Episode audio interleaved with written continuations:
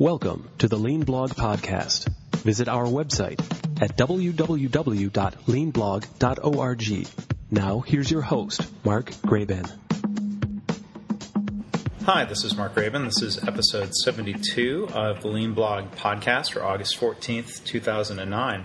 We have a returning guest today. He is Dr. John Toussaint, CEO Emeritus of ThedaCare and currently the CEO of the ThedaCare Center for Healthcare Value uh, which is uh, a not for profit that's a partner with the Lean Enterprise Institute in what we call the Healthcare Value Leaders Network. Um, today we're going to talk about um, John's role with the ThedaCare Center and public policy, the work he's been doing in Washington, educating leaders about the potential, the reality of what's actually happening with Lean, and what that can lend to the healthcare reform discussion. As always, thanks for listening. Well, again, I'd like to welcome back to the Lean Blog podcast our guest, John Toussaint, the CEO of the ThedaCare Center for Healthcare Value. Thanks for coming back. Thank you, Mark. So, we're going to talk today. I think it's a natural evolution from the previous podcast where we talked about the, the lean journey at ThedaCare, and uh, we talked previously about the ThedaCare Center for Healthcare Value. So, I was wondering if you could update the listeners on uh, what's happening with the ThedaCare Center and uh, the partnership, uh, what we're working together on with the Lean Enterprise Institute?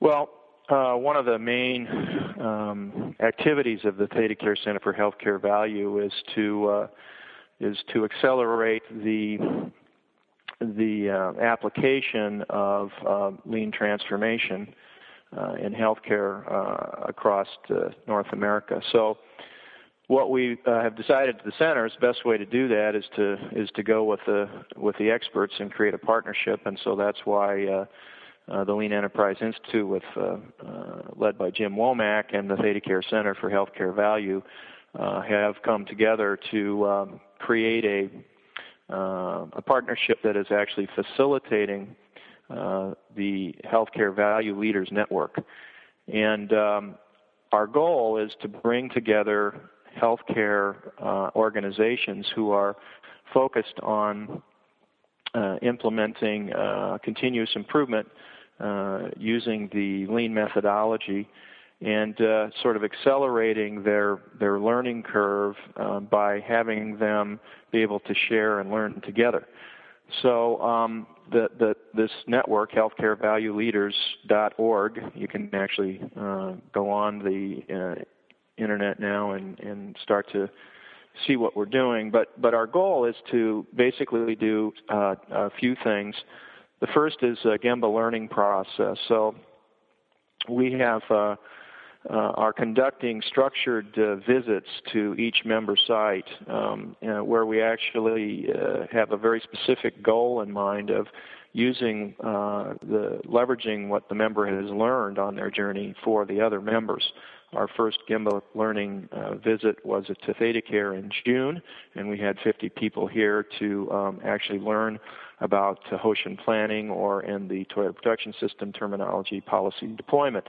So we spent two days uh, in a deep dive learning activity uh, using Gemba as the way to learn. Um, the second thing we're doing is uh, around measurement. Uh, we need to be able to create a set of consistent measures uh, that actually measure value creation. And this is a very uh, complex task, uh, but what we want to be able to do is compare network members' performance uh, across all membership in an apples to apples comparison fashion. Um, the next thing we're focused on is assessment. So what we want to be able to do is actually uh, go, have a third-party assessment of each organization to say this is where you are in the lean journey. Here's the gaps. Here's the things that you ought to be uh, focusing on for the next year or so. And then we'd be able to do these assessments on a regular basis, maybe yearly or every other year and we're actually working together with the Shingo folks at Utah State University to develop that. Um, and then uh, what we're what we're interested in is to try to make as much of this virtual as possible. So um, uh, you, Mark, and uh, and LEI staff are putting together a, a state-of-the-art sort of virtual education center that will be for members only uh, on on the uh, uh, Healthcare Value Leaders website. And so members will be able to share, uh, you know, blog, uh, Twitter, uh, whatever they need to uh, to actually look at uh, uh, at what they want to learn. And then the final thing we're doing is public policy work, and we're trying to. Our goal is to get legislators from many states, because these members come from many states, to understand what we're trying to do and to support us to actually reform all of healthcare in the United States. So, on the public policy front, I know you've been spending time in, in Washington and working with uh, leaders at, at, different levels. Uh, I wonder if you could talk a little bit about you know, what, what you think is missing in the current healthcare reform discussion. Um, how does that tie into to lean and healthcare value and, and, and some of the things that uh, that you're working on? Well, it's interesting because I have spent a lot of time with legislators, and you know, I think they have the lingo right. They talk about value and quality and cost, um, but the problem is they don't have a clue about how to write legislation that's going to actually uh, drive better value in healthcare. Waste and waste reduction, and how do we um, how do we incent organizations? To take waste out, improve quality, and lower cost. You know, a good example of how broken the system is at the moment is the ThedaCare's work on uh, collaborative care, which is the uh, radical inpatient uh, redesign that we created using the lean principles. And we've shown dramatic reductions in cost, about a 25% reduction in total cost of care and uh, uh, about 100% reliability of quality performance indicators, but yet Medicare pays us $2,000 less per case on a patient that is in the collaborative care unit than a patient that's in one of the traditional uh, units.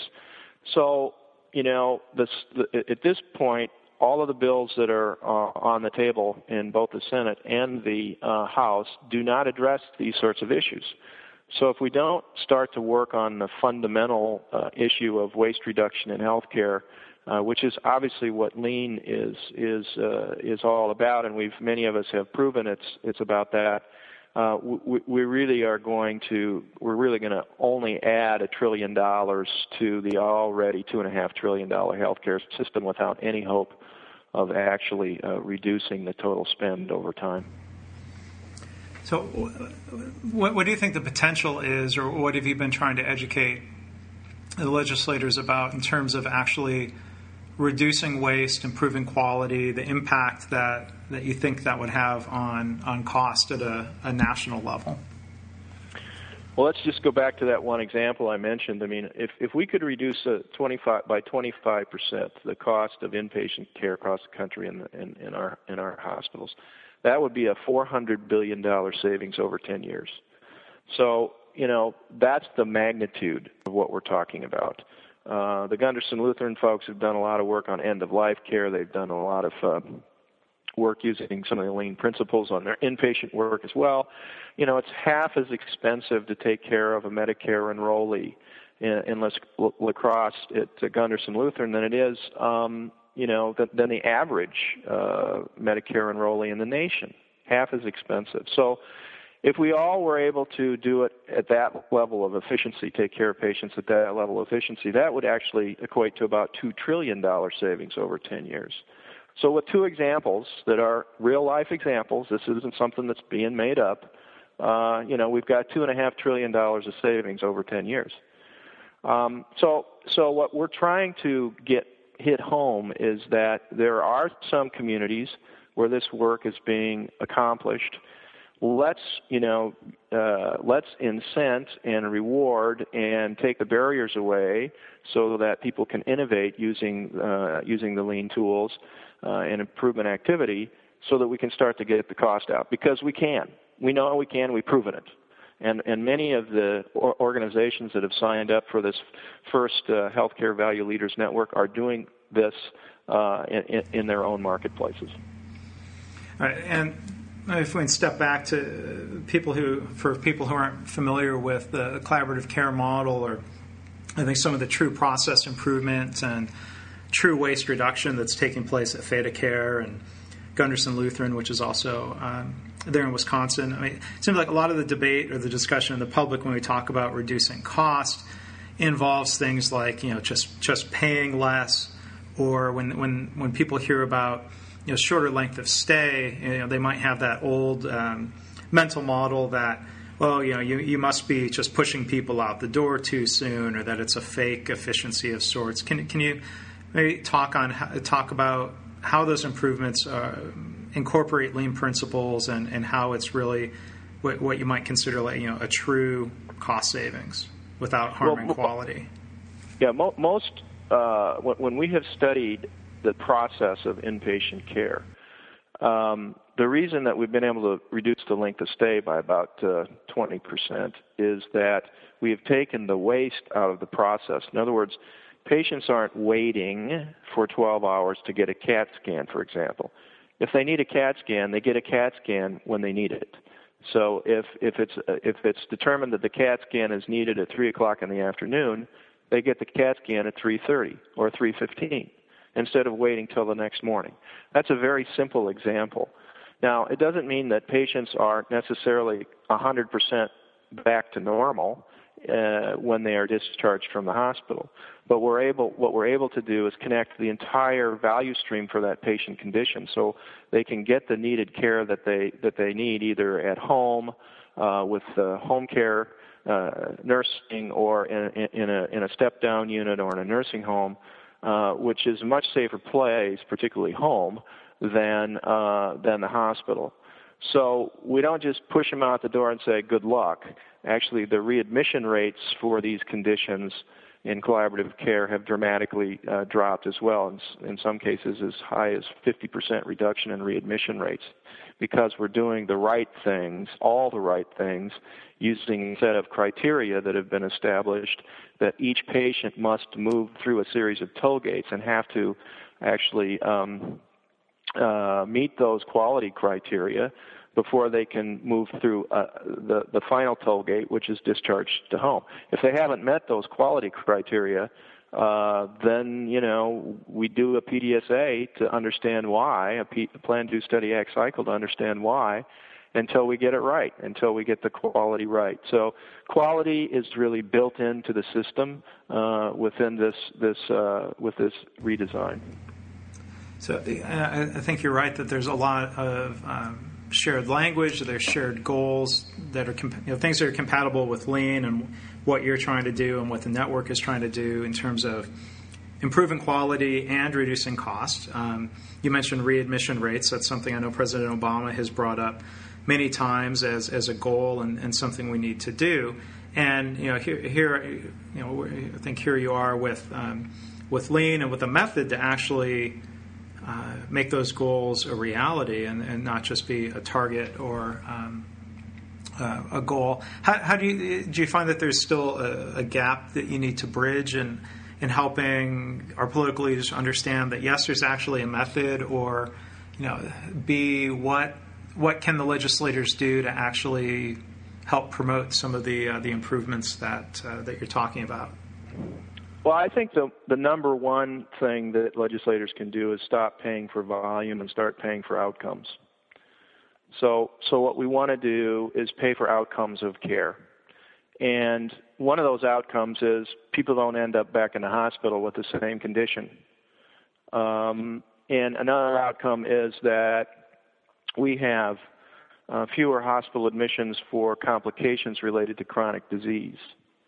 And another outcome is we reduce the total spend, the total amount of money spent on chronic disease patients because we're able to prevent these uh, complications and problems by doing the right thing in an outpatient setting and having the right resources designed in a you know one piece flow for the customer which is what we you know have learned using the lean principles so that the patient is uh, receiving uh, exactly what they need when they need it to prevent these horrible uh, problems from from from occurring. Now, you know, if we continue to get paid in the same widget payment system, which means right now when a patient comes in the hospital we get paid, what we really need is a system that says if patient comes into the hospital that's a failure and we shouldn't get paid. And as soon as hospitals don't get paid for admissions, uh, we're going to see significant improvement in uh, population health and in the um, overall cost of care. Mm-hmm. So, so it sounds like what you're saying is if the right um, payment incentives can be put in place, then that will help provide incentive for, for hospitals to to do the right thing and, and then hopefully discover lean as a process for, for making that happen. Exactly. I mean, we have a proven methodology now uh, in healthcare to dramatically improve quality and lower costs, and it's called lean in healthcare. It's not you know, we don't use a lot of the jargon that manufacturing uses. It, uh, you know, there are different processes in healthcare than there are in manufacturing, but it's still a process. These tool these tools still apply, and um, and they work. ThedaCare has proven it. Uh, Denver, uh, Gundersen Lutheran has proven it. Group Health of Puget Sound has proven it.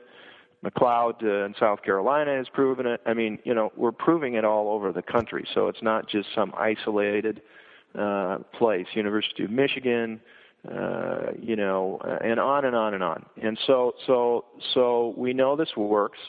Um, what we need to do now is to create the incentives so that we all have, um, you know, the right uh, financial uh, pieces in place to do what we know works the best for, for our patients. And so you're out, um, you know, spending a lot of time now working and uh, working with and visiting um, a number of hospitals um, within the Healthcare Value Leaders Network. Um, if to kind of wrap up the discussion here, if you could talk a little bit about, you know, again how this network um, is, is, helping support some of these goals of, uh, you know, transforming, reforming healthcare delivery, and you know, if people want more information or uh, to get involved or to talk about that, what people listening might be able to do. Right. So, so this first network of organizations is not in any way uh, meant to be exclusive. It's just the first group that uh, said, you know, gosh darn it, we're going to do something different. We want to come together and accelerate our learning process. What uh, we at the center and LEI are doing is to say we want to facilitate as many of these networks as as want to form, and so we're here to help make that happen. Um, so what I would suggest is that uh, anybody that's interested in actually becoming, uh, getting involved in one of these deep dive learning networks, they should go to the healthcarevalueleaders.org uh, website, and there's a uh, place that you can uh, actually uh, apply to get more information. Now, we do have a set of criteria that we've established for organizations that are interested in joining uh, a network. And um, so uh, the first thing we, we want to do is do a phone interview with uh, with those folks. Uh, and so the either LEI or the center will conduct that. Uh, the criteria at this point are to have at least a, a year or so of lean activity and, and some some progress. Uh, in, in, that that uh, that that you have the senior executives uh, uh, committed to um, to using lean as a method of continuous improvement.